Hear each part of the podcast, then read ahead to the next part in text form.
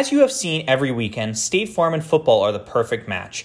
That is another reason that agent Jim Feighery has chosen to sponsor your Washington Blue Jays post game recap podcast all season. Like a good neighbor, State Farm is there.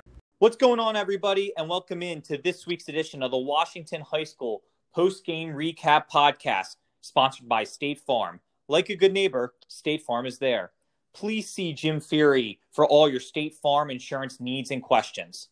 I am your host, Mark Feldman. And last night, the Washington Blue Jays defeated the Francis Howell North Vikings by a final score of 49 to 6. I am joined each and every Saturday by head coach Derrick Heflin. Coach, welcome to the podcast, and how are you doing today? Uh, thank you for having me on. Doing good. It's, it's, always nice to come out victorious on Friday nights, and uh, when you win big like that, it, it makes it a little more enjoyable.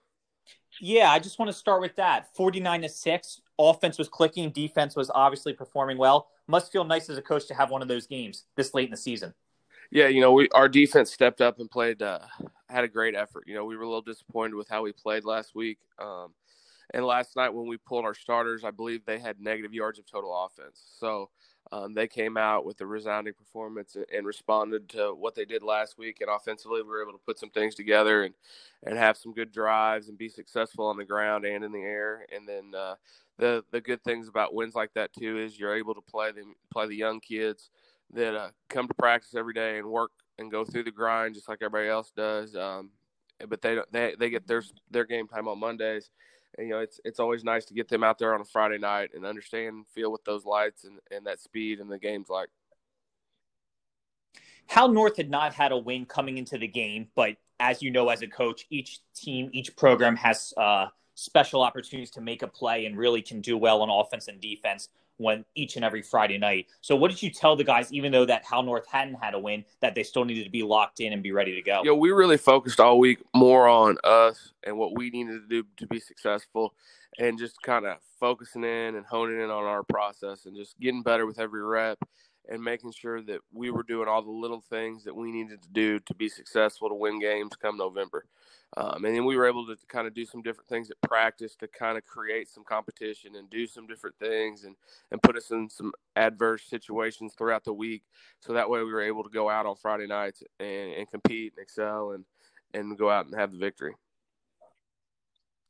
We had talked last week about the three game stretch coming down to end the regular season. And obviously, last night you guys started with a huge performance. How nice is it to get this final stretch going with a huge win? And it really was able to be seen that the guys in practice were performing well to perform then on Friday. You know, nights. it's a big boost. You know, you're getting to that point of the season where it's a grind and it's kind of you know everybody's banged up everybody's bump there's bumps and bruises and all these different things and you're uh, trying to balance you know keeping everybody healthy and getting keeping your legs underneath you and getting the work you need and so you know we i think we were able to do a good job of that this week and uh, hopefully we can keep that momentum going and, and keep fighting and grinding and doing all those things and finding that balance each week so that we can keep going and, and hopefully get a bye week 10 and and move going move on going forward to hopefully make a, a late push and, and play a bunch more games. How key was Ryan Hoerstkamp last night? He had the receiving touchdown from Cam Milheiser, but he also had a 42-yard fumble recovery. What was his impact on both sides? you know, ball? it was we've been try, we always try and get Ryan the ball. You know, he, he's a Mizzou commit, so we're we've worked hard to kind of try and utilize him in the game plan. Um, and you know, that's maybe not something that fits to our strengths. You know, we're not a passing team, and uh, you know, he's a really good blocker, and, and we try to get him involved because he's a really good athlete as well. Um, so we've got some packages and some things we do, and, and the pass play was just a package play that, that we were that we have off some things that we'd ran throughout the last couple of weeks, and we were able to get him open down the middle of the field. Um, and then to start the second half, he comes out and there was kind of a shock in the crowd, and even on our sideline, I, I didn't even know what had really happened. I thought we had a tackle for loss, and all of a sudden, he's running back and running into the end zone, and, and we've scored to make it 35 to nothing. What does that do? Like you mentioned, that was right out of the right out halftime, and the team and the fans were kind of shocked that the play happened when they looked like it was just going to be a loss for a tackle for a loss.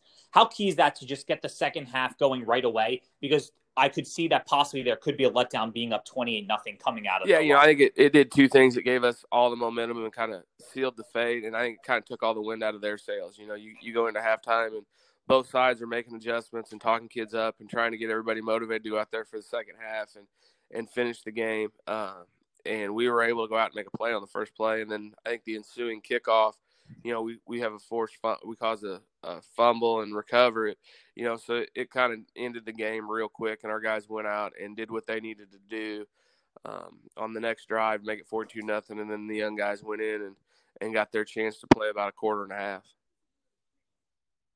What do you think of Joey Avitia's performance? Two rushing touchdowns. Know, Joey is one of the hardest working kids I've ever coached. The kid knows almost every position on the field on offense and defense. He's done everything I've asked um, for him for five years. I think the only time I've ever really been mad at him was when he was in seventh grade. He broke my finger uh, in a seven on seven thing. But the kid just works his, his, tail off, and unfortunately, he ended up having to get quarantined uh, due to close contact, and he'd been out for two weeks. And uh, you know, it, it, was one of those things where we'd kind of schemed and planned it. You know, thought he deserved a touchdown, so we got him a touchdown to make it forty-two to nothing. And then when the JV went in, we he was rotating in with those JV guys, and just found the end zone again. So you know, it was one of those proud moments. You know, he deserves it.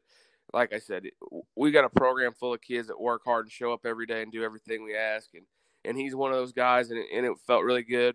Um, to get him a touchdown, and it was really cool to see the excitement on not just his face but the whole team. Um, you know, it, it, it, really we really do have a brotherhood, and those kids really do care about each other, and it was really neat to see the excitement on everybody's face for him getting the end zone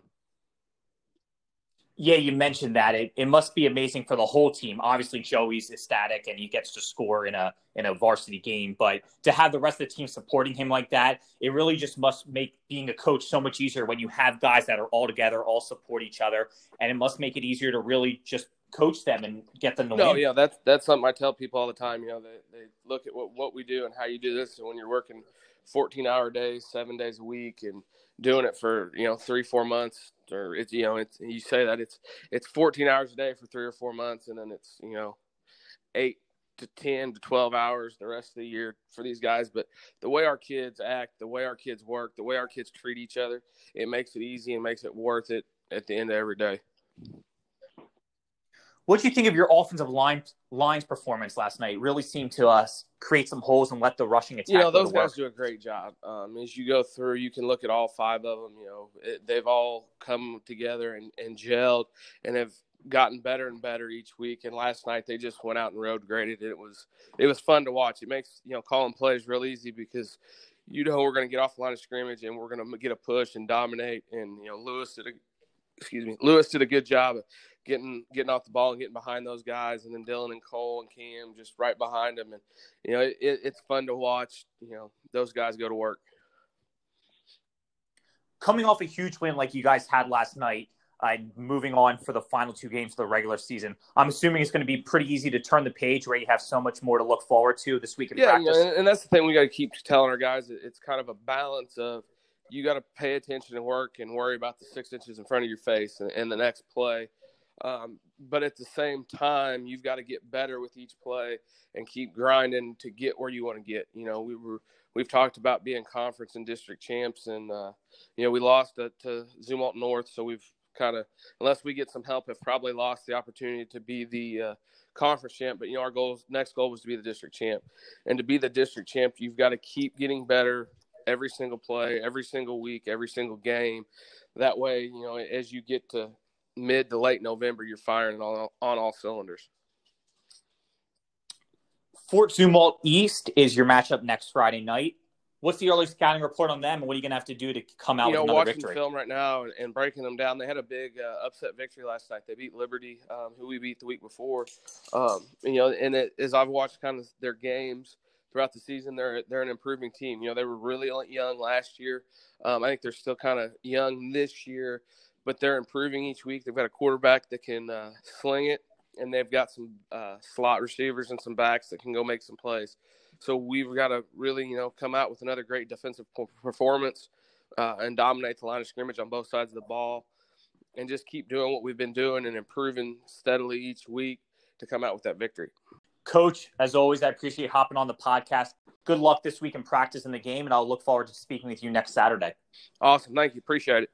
For Coach Heflin, I'm Mark Feldman saying so long and have a good day. Life is full of challenges, and State Farm has been and will continue to be there for you when you need us. When you need insurance, think of Agent Jim Feighery, a proud sponsor of your Washington Blue Jays post game recap podcast.